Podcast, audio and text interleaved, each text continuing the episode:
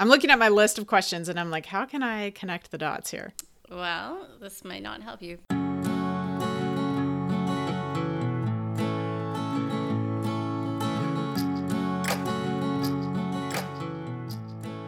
Hey, welcome to Marginally, a podcast about writing, work, and friendship. I'm Olivia, a corporate drone living in Eastern Europe, working on a novel and daydreaming about lots of other projects. And I'm Megan, a librarian turned freelance book indexer and proofreader, also working on a novel while raising two boys with my husband and making PB&Js by the dozen. In today's episode, we'll be talking with a friend of mine, Ayana Gaines. Ayana is a librarian and pop culture geek in Southern California. She's just made the exciting switch from academia to public libraries and is reconnecting with her creative writing side. She writes poetry and is hard at work on her first novel. You can find her and her adorable kittens on Twitter at PopCulLibrarian or Instagram at A Gaines Librarian. Uh, on Twitter, that's at P O P C U L L I B R N. And Instagram is at A G A I N E S librarian. And we'll put that in the show notes for you. But meanwhile, let's get to our chat with Ayana. So, Ayana, we're so excited to have you here. Thanks for agreeing to talk to us. Well, thanks for having me. This is really cool. So, why don't we start by you can just tell us a little bit about yourself and your day job and your writing. Okay. Um, well, technically, I've probably been writing ever since I can remember. I like did a little comic strip called Super Rabbit when I was I don't know seven or eight, and of course Super Rabbit was you know totally not copyright friendly, and you know he saved the damsel in distress as Super Rabbits are wont to do. And my mom had Super Rabbit up in her office when I was little. I remember in high school writing poetry, a lot, a lot, a lot of poetry. Usually when I was being dramatic and, you know, heart sore over a boy or some situation. Although I also did write a poem about a friend eating jello once. It was actually an awesome poem. Um, and I was in the Creative Arts Club. Wrote poetry through college. I was actually part of a co-educational literary fraternity, so that was always sort of in the background. This whole idea of creating and words have always been my plaything in a way. I've always loved writing. I've always loved puns and reading. But then I got married, then I started working, and I kind of forgot that I was a writer if that makes any sense. Mm-hmm. Uh, makes sense. Yeah, you just get busy with other stuff, and then you have kids, and then you get busy with other stuff. Uh, I've been a librarian for it seems forever. Um, I started out in publishing, actually, as an editor, and because I figured, hey, I'm kind of a pain in the butt when it comes to people's writing, I'll just do that. But I hated the fact that I was isolated, so I figured out I needed to be with other people. Oh, so I became sense. a librarian. Yeah, I just really needed to like talk to people about what they were reading and just interact. So I went back to library school and became a librarian. And I've always done academic until recently. Just this past October, like October 2nd, I started working in a public library. You know, and people are like, whoa, you're giving up tenure? And I'm like, yep. Whoa. I just gave up tenure and started working in a public library as youth services supervisor, and I'm loving it. It's so much fun. My writing up until this point's been, you know, as an academic, it was very academic writing. You know, I was a member of the Midwest Popular Culture Association. So I was writing and presenting papers on things like sock puppet theater as used by people who liked Buffy the Vampire Slayer. They were writing, you know, live journal entries in the voices of Buffy characters or, or slash fiction written on Gilmore Girls. And I can tell you which is the most popular pairing. and Rory Paris, in case you're wondering. Yeah, I can see that. Totally. and then I was asked to write a book chapter on the um, image of librarians in popular culture and what are the ramifications of that. And that was an ACRL publication. That came out in, I want to say 2014. No, 2015 is when the book came out. So I was really honored to be asked to be part of that publication. And so that was like sort of like, ooh, I'm a big girl now. but but always in the back, it's always been that I love writing poetry and I've always wanted to write fiction. So that's always been there and it's always been something that I've wanted to explore more. So it's always been there. I'm just starting to indulge it more nowadays. Yeah. So you have two sons, and they are how old are they now? Duncan is going to be 16 in a couple of weeks. Wow. And Mr. Griffin is 10. And both of them, what's interesting is like Duncan is really interested in the motivation of people and characters. Like, why do characters do certain things? And Griffin will mm-hmm. spin these stories that are just long and complicated. He'll say, "Okay, so there's this dwarf, and he was raised by a bunch of elves, so he doesn't really know who he is." And he'll go on for 45 minutes. so it's like they're both storytellers in their own right, and I love listening to them talk. So it's like they too have this need to tell stories and to explore inner depths. So it's really cool to watch them develop that. Yeah, that is really cool. I, and see, I was just thinking, you know, now you finally have a little bit more time to do your poetry and explore your writing a little bit. So, one of the things that we talk about is how we are all writers who don't write as part of our day jobs. It's not, I mean, we may do writing professionally just as a duty of our other jobs, just as a task, but it's not our professional identity and we're just trying to fit in our creative writing or other writing in on the margins and so it sounds like you know now that now that your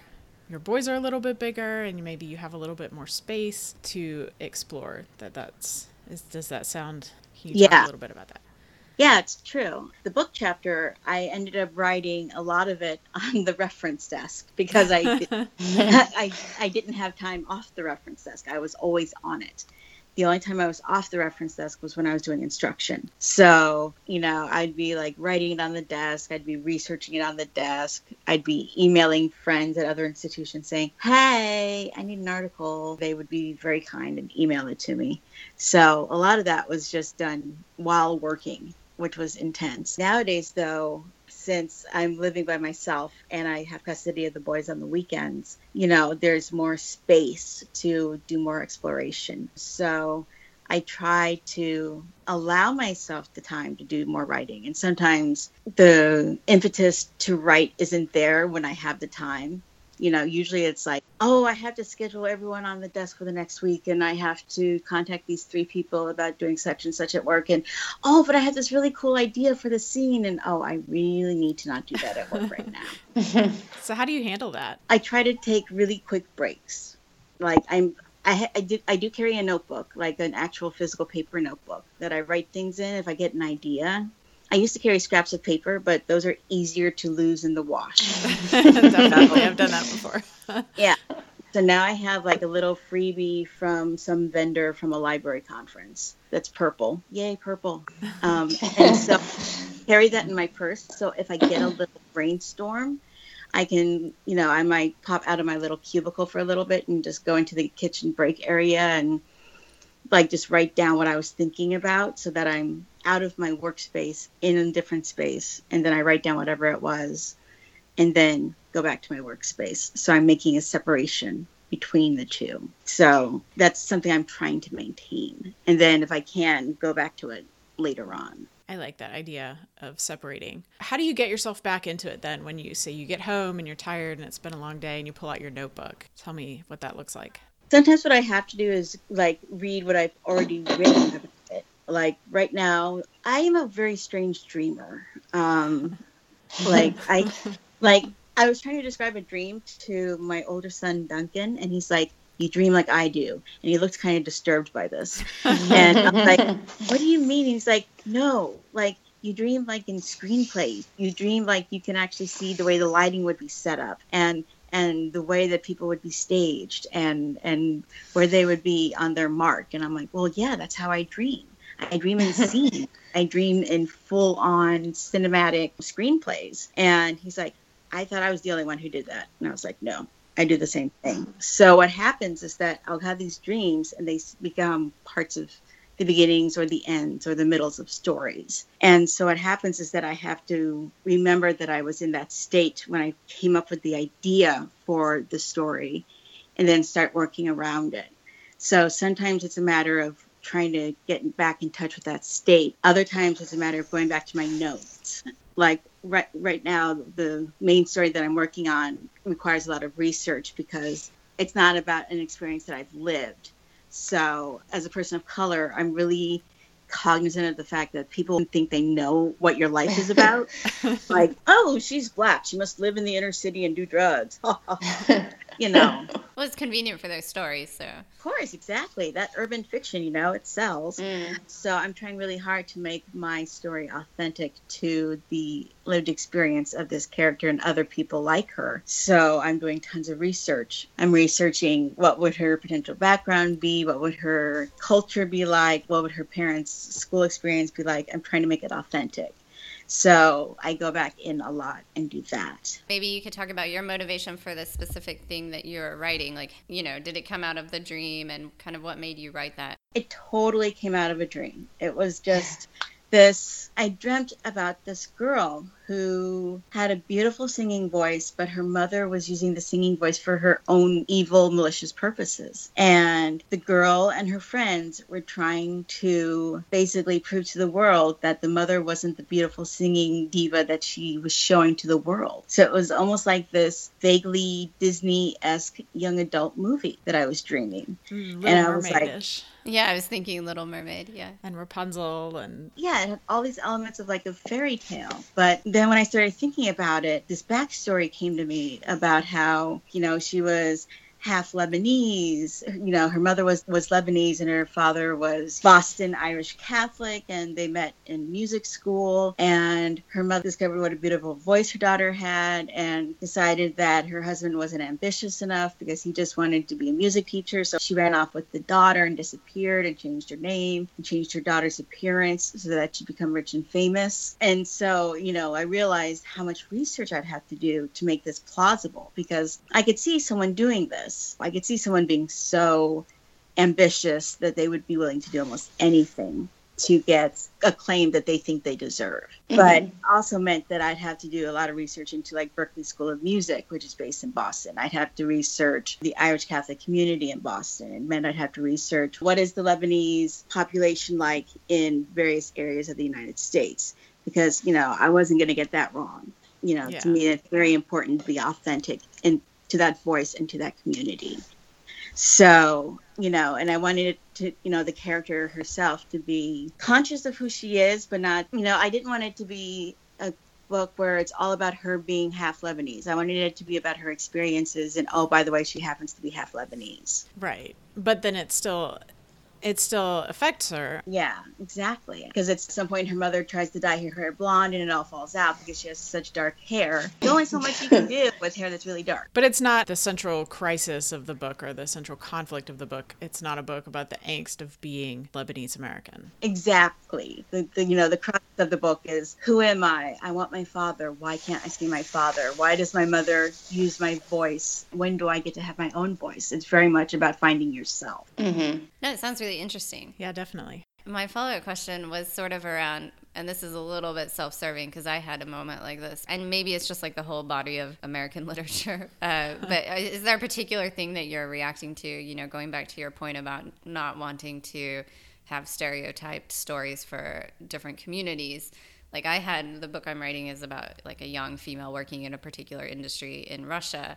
And I didn't want, like, I just really objected to this sort of dominant male narrative about the way both women in those societies are portrayed and just like Russian people themselves, you know, they're always the villains and whatever. And so sort of objecting to that. Do you think some of your creativity and your idea for the book came out of that or is it just like it's hard to formulate this question? Oh yeah. no, I, I totally get it. No, it's it comes a lot out of sort of those, you know, when people like say, "Hey, you know, you know, let's find multicultural books. Let's find books with, with you know, female, black, characters in them or with African American characters in them. And so many of these characters are in jail or they're in the inner city or they do drugs or they're pregnant. And I'm like, you know, guess what, kids? None of that's me.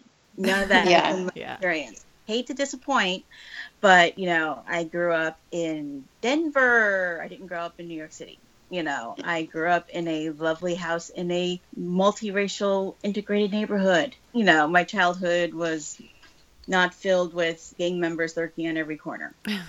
Sorry. So, and I'm sure I'm not the only person of color who feels that, who feels that their experience has been ghettoized and mm-hmm. in the full sense of the term. Mm-hmm. And so that's always been problematic for me. You know, I as a kid I loved reading Paula Danziger and I mm-hmm. loved her characters because I always felt more connected with the, those characters than I did with I guess, characters I was supposed to identify with. You know, I wanted to come up with characters that, yes, were of color and, you know, and yes, had ethnic experiences, but like, for me, I was always accused of acting white or talking white. A friend of mine once said, "You're whiter than I am, and I'm Dutch." And uh, thank you? Question mark. File that under things never to say.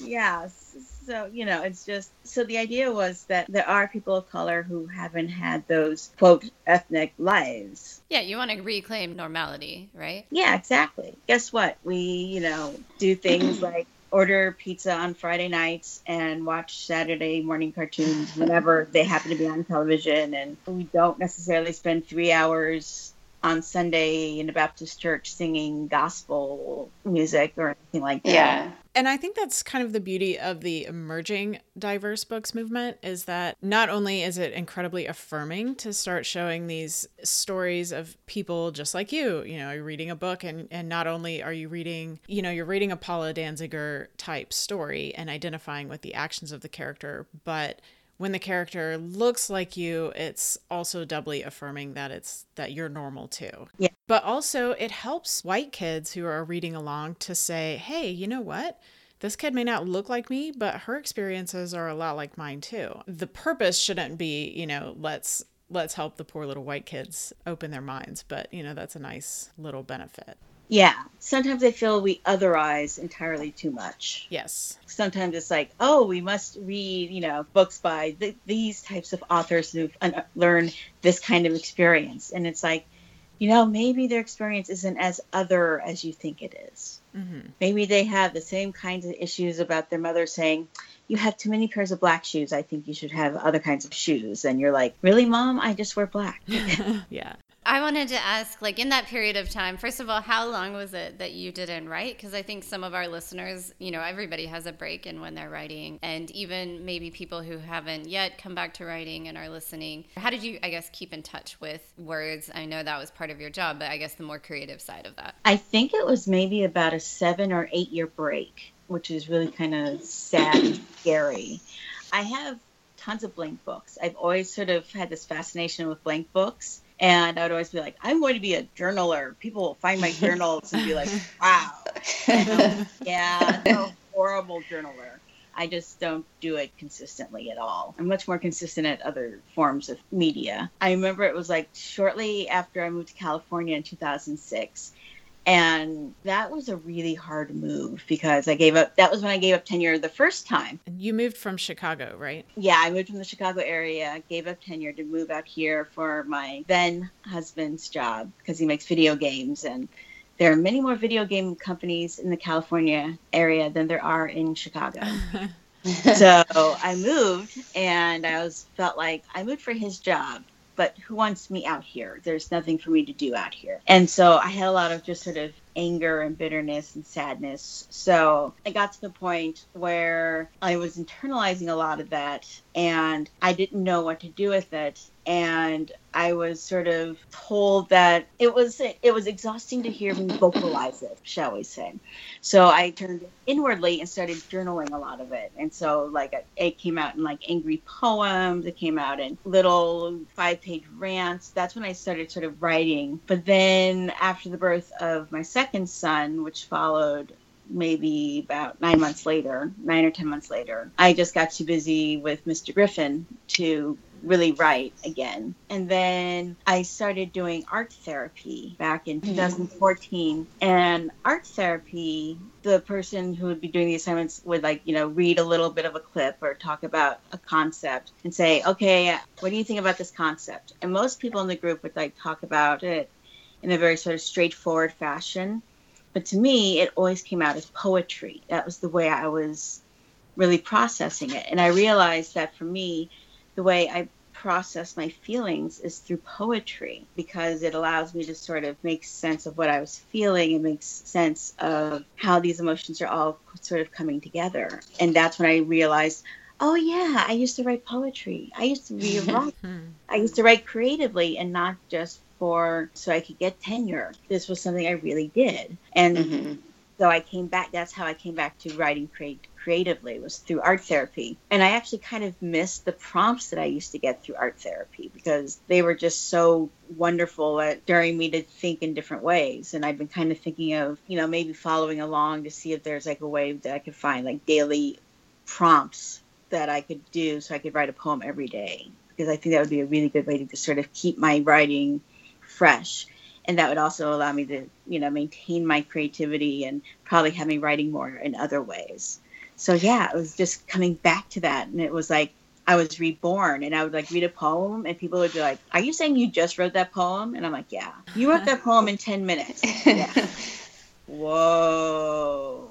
So I was just sort of reaffirming to find out that I had that gift. That sounds really positive. And are you still writing poetry? You're writing a novel right now, yeah? I'm writing a novel. I've gone back and re edited some of my older poems, and I've been thinking of going back and writing some more poems. And I've actually been contemplating maybe trying to collect some of my old poems and short little snippets. Like I've written like short scenes from what could potentially be larger stories and maybe trying to collect them all and trying to get them published at some point because I've got tons of poems on like, you know, lots of different topics and it'd be kind of cool to put them all together in one little collection. Mm, yeah, definitely. Cool. So, what is your writing process like then? And and sort of a follow up question um, that you can answer at the same time. Is it different for poetry and for longer form fiction? I'm to hazard a guess that it is. And can you do both at the same time? Like, can you be working on both at the same time, or do you find you need a separation? I think I actually can do both at the same time. For me, poetry is a spur of the moment processing of an emotion. For me, poems are very raw. They're very of the moment. They're very almost like meditative instances. Uh, they're almost zen for me in a way. For me, it's almost like meditation. It's mm-hmm. very, for me, it's almost like working on mindfulness exercises. You know, that for me, that's what a poem is, is that it's mindfulness. I mean, I'm taking one small instance, one snapshot, and working on it and working the words around it to describe it. But for me, a novel is a grander world building exercise. And so it requires something more than just mindfulness. It requires forethought. It requires really concentrating on who is this character, what is the motivation, which is why I've been doing such extensive note taking on my novel and doing so such extensive research before I've even really written you know, I've written the prologue, but I haven't written the chapters, even though I kind of scripted them in my head because I want to make sure I get everything right. And that's why I've been doing so much research to make sure that when I actually start writing it, I want to make sure that I know who my characters are. I want to make it so that they flow easily as I write them. Hmm, no, that makes sense. I think um, when you talk about poetry, I think it was, we'll have to look this up, but I think it was Mary Oliver who describes the process of writing a poem as being caught by the poem and then, you know, hearing it coming out behind her and letting it go through her. Yeah. That sounds a lot like what you're saying, which is cool. Mary Oliver is awesome. Mary Oliver is her. amazing. Hey, this is Megan a few days later. So I looked it up and it's not Mary Oliver, it's Ruth Stone, who is also amazing. So, I mean, clearly writing a novel, one of the things that it takes is a lot of time. How do you make the time? One thing I try to do is remind myself not to get distracted by the internet, which is very it's like, oh, pretty Twitter. Fortunately, there are enough dire things that have been happening in the world that it's really easy for me to turn off my Twitter. Yeah. Mm-hmm. Um, there are some days where I just like take a two minute glance and I'm like, oh, I don't even want to go there. and I just put my phone down and go and do something else. And it's really easy. And and I basically got rid of cable, mostly for monetary reasons. But ever since I moved out on my own, I am not as much connected to the TV as I thought I would be. I thought I would just sit there and watch TV mindlessly, but I don't. I'm doing things with a lot more deliberation now, which I find very interesting. So it's very easy for me to just say, I'm not going to watch TV.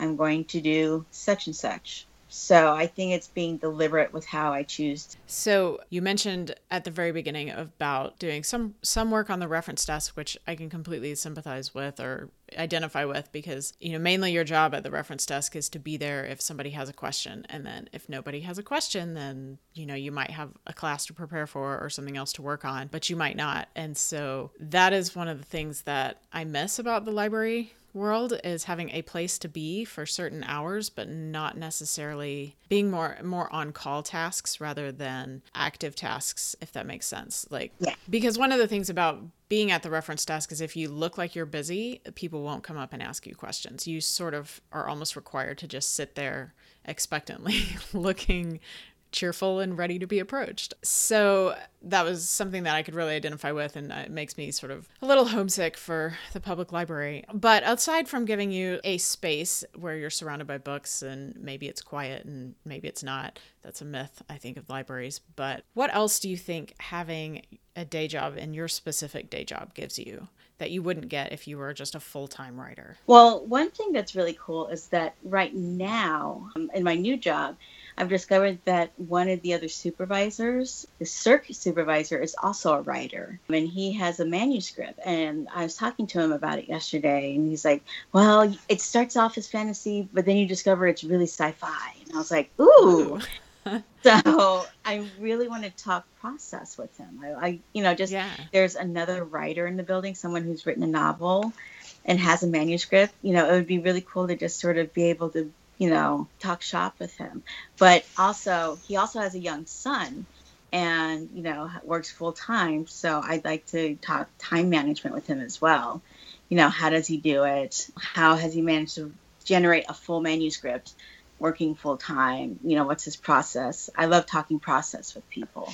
Yeah definitely. And then it's also just really cool being surrounded by all these resources that i can use. They're different than the ones i used to have at the college library but they're still ones that would be really useful for my book. For example if i really i've already you know sort of researched the areas and the backgrounds of my characters. The fact that i live near la means that i can very easily place this in la but if, what if i wanted to place it in like outside of New York, then I needed to do something else. And we've got databases that'll help me sort of, you know, narrow it down to a block within Manhattan and tell me what the local businesses are on that block. And then I can actually make this really realistic.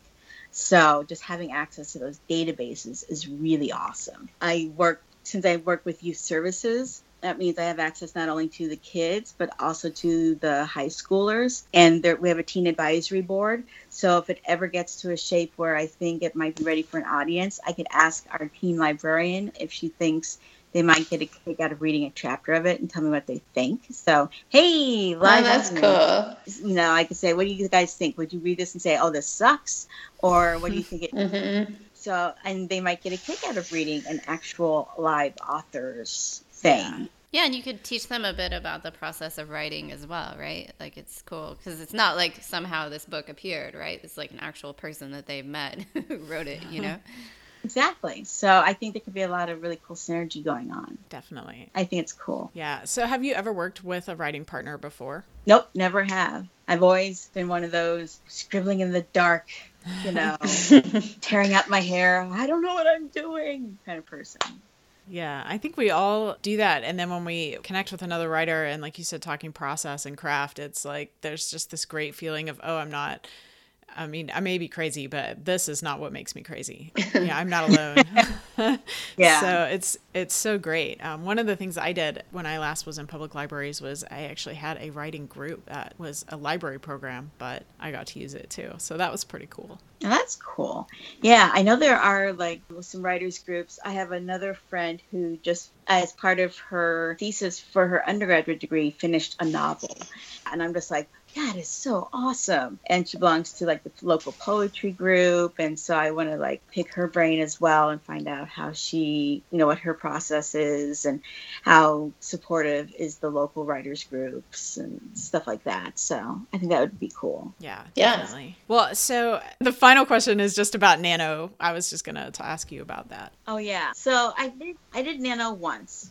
I didn't finish I think I did it for like a week or two and then just decided ah, this is not for me. I, I can see where it's, it's like that writing every day concept, which I totally understand. But I also know that deep down inside, or maybe not that deep at all, I'm competitive and I can be a perfectionist. Uh-huh. And those are really bad, bad, bad things to do if I'm trying to write a novel on a schedule. Because I could see myself totally saying, "Well, I had to do this immediately, and I had to do this quick, and I had to be the best." And and and yeah, I could see myself mm. just driving myself completely and utterly bonkers doing nano, and it would be unhealthy for me. So I just for the people who do it and do it successfully, I think it's awesome. I think it's so cool that they can do it. But I also know that my personality type would just freak out if I did it.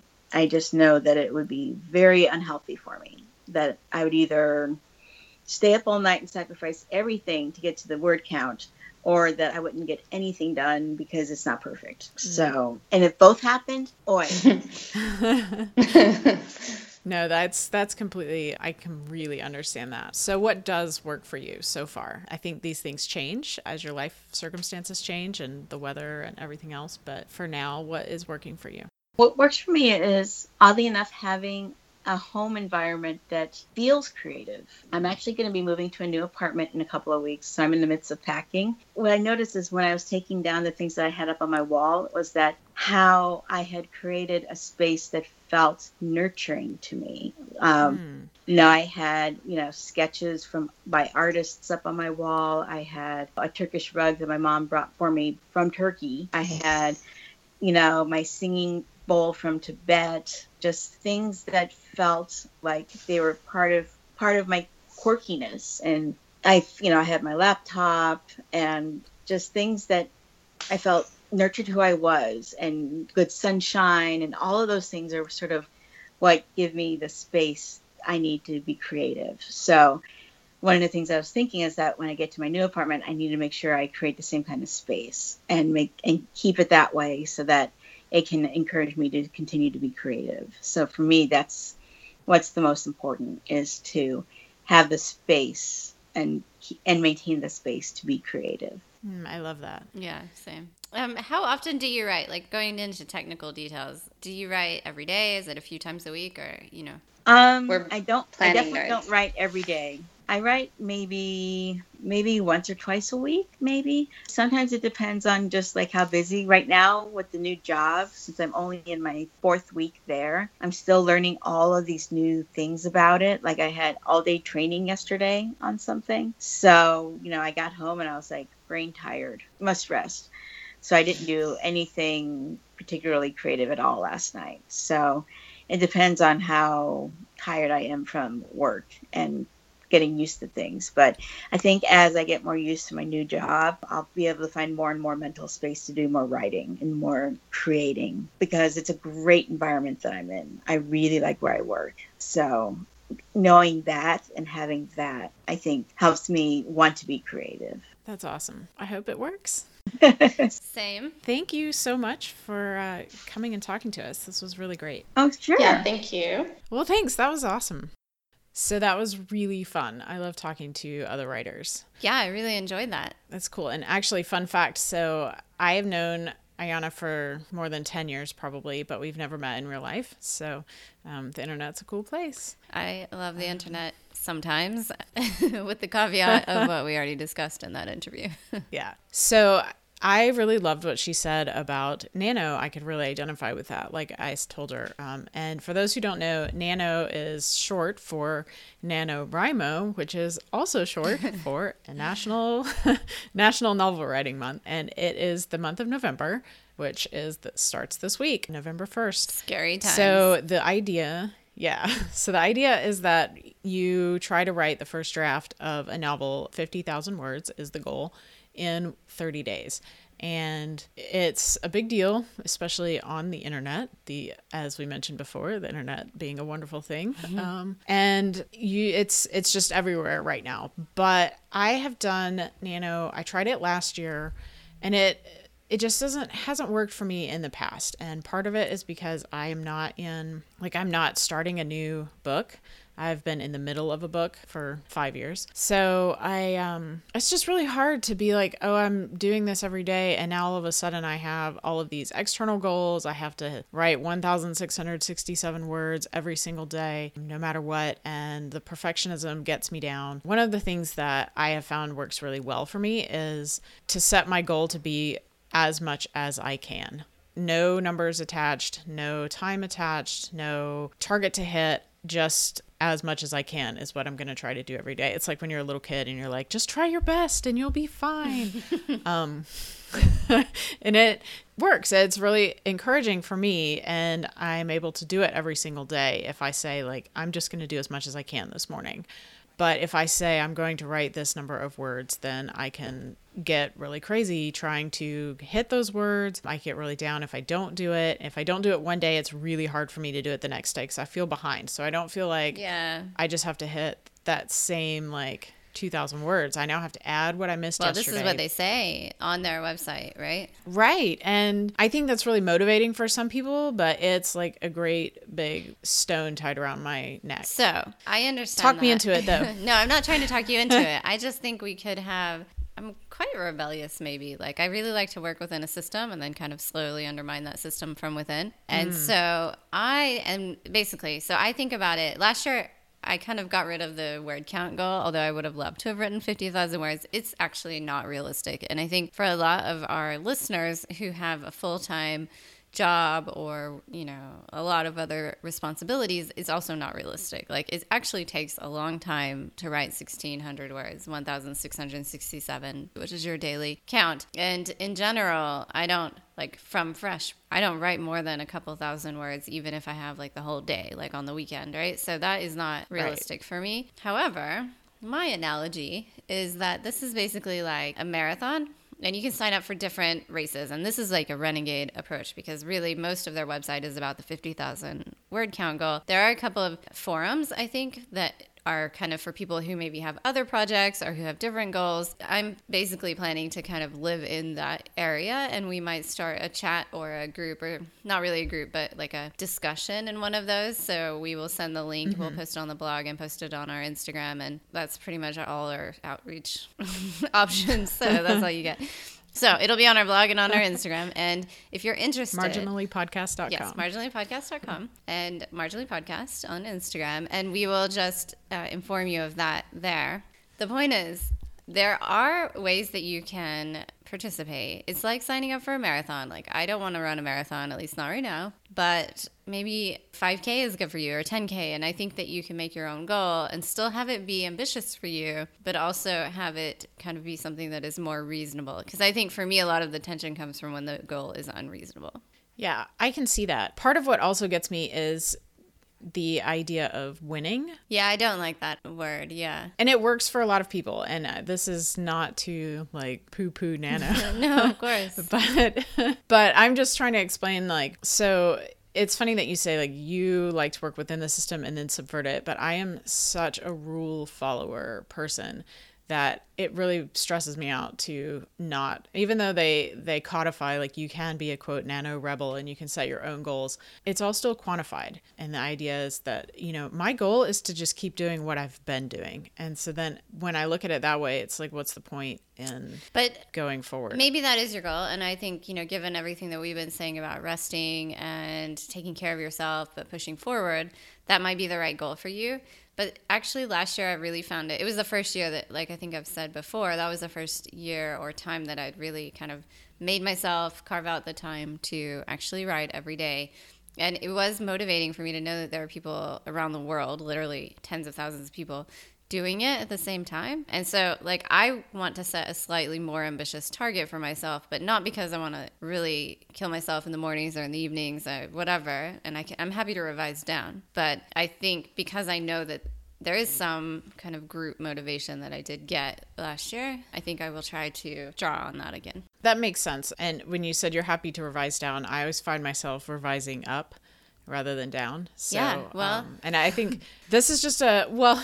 So this is, I think, a difference in just our personalities. Um, just our basic essence is that if I set a goal to run two miles twice a week, before long it's become two miles three times a week, and then it becomes three miles three times a week, and then it becomes, and then it gets to a point where it's unsustainable, and then I fall apart. But so, maybe you can set like so you should come up with a goal that works for you, whether it's like touching your work every day or you know whatever it is or 6 days a week or something and use that goal to engage with other people and it's like an encouragement to other people, right? That everybody's making these goals and we're all going to try to encourage each other to hit those goals. It doesn't have to be word count goal. It could be whatever else. Yeah, I think actually that right there, what you said just gave me an idea. Like, I think that a good goal for me is going to be to engage with other writers and be part of the community. And that itself is, it's intangible, I guess, in a way. It's not like I'm going to be like, reach out to one person every single day. But focusing on the community aspect is going to be my goal. The thing that's been the most motivating for me as far as really dedicating myself to writing every day, not every day, but writing regularly and keeping a schedule and really focusing, there's been a combination of factors, but it's it mostly comes down to taking myself seriously as a writer in the first place and this podcast has a lot to do with it and our writing partnership has a lot to do with it and I feel okay in that spot and I don't want to mess with the equilibrium mm-hmm. at this point. I'm a little afraid of introducing a new element, but I like I like the idea of participating more in like the greater community and that I think that will strengthen where I am now and strengthen like my identity as a writer and then str- that in turn strengthens my writing practice and that's good. Yeah. And it's also important to be the people who cheer for the people who are running in the marathon.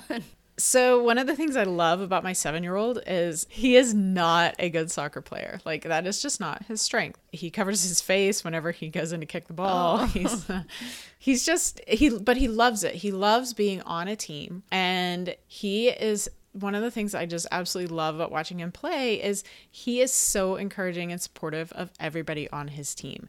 And he gets really excited. And if somebody scores a goal, he's, you know, cheering for her or he's like, she's, he's cheering on when someone like breaks away with the ball or somebody has a good save. And, uh, he's just really enthusiastic and loves it and like he loves being part of the team even if he and he doesn't mind even if he doesn't even get a chance to play so i think that is like the mindset that i need to take into this And you are playing, so I still contest that mindset, but I Yeah. understand. I, I understand. I just like to argue. So I understand what you're saying. no no no that's good well and you've known me for a long enough time to know that like being the cheerleader and the team player like maybe that's a good enough stretch for me No comment. no, just joking. Just to joking. like stretch my personality a little bit no, but you do like to be in there. So yeah. Yeah. Yeah. And that way it takes the focus off production and competition and it, it puts the the focus onto encouragement and growth. And that's really I think I think overall is the goal of Nano is like the encouragement and the growth.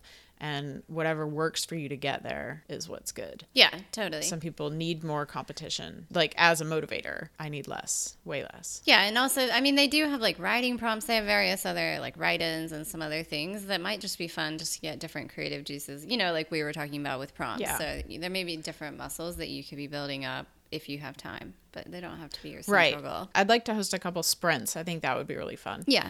you know we can we can do some of that and we'll like we said we'll post about that in advance and let you know when and i think you know we we joked uh, about a month ago about being finished with our revisions and being able to, to start a whole new project which is not going to happen that's and that was pretty clear a month ago Yeah, we joked with each other. We both, I wrote Megan and said something like, "Oh, hey, just now I thought I maybe I could finish my whole book before November first, and then start something new." And then wrote in all caps, "I think I am so hilarious in my head."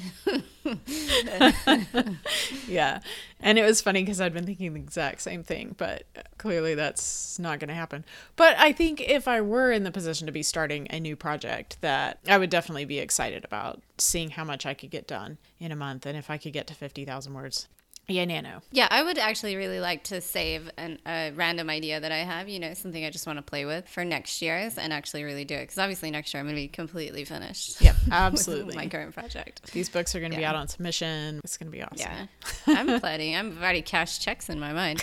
No, just joking. that's it So That's all, and we'll just keep you posted. I think, like in terms of what's coming up for us this week, I think it is sort of engaging with Nano, figuring out what we're going to do, and we'll be publicizing a lot of that on our website, marginallypodcast.com, and our Instagram account, Marginally Podcast. Yep, and we will see you on Nano.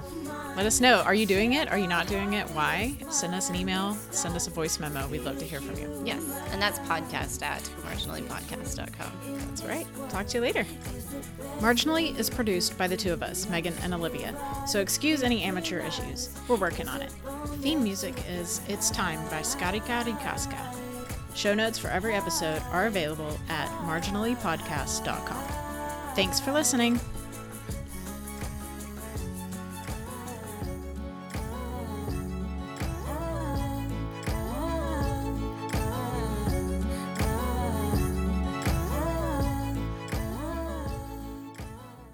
sorry not to freak you out. It like actually starts next week, but when the recording comes out, it starts next week. it starts this week.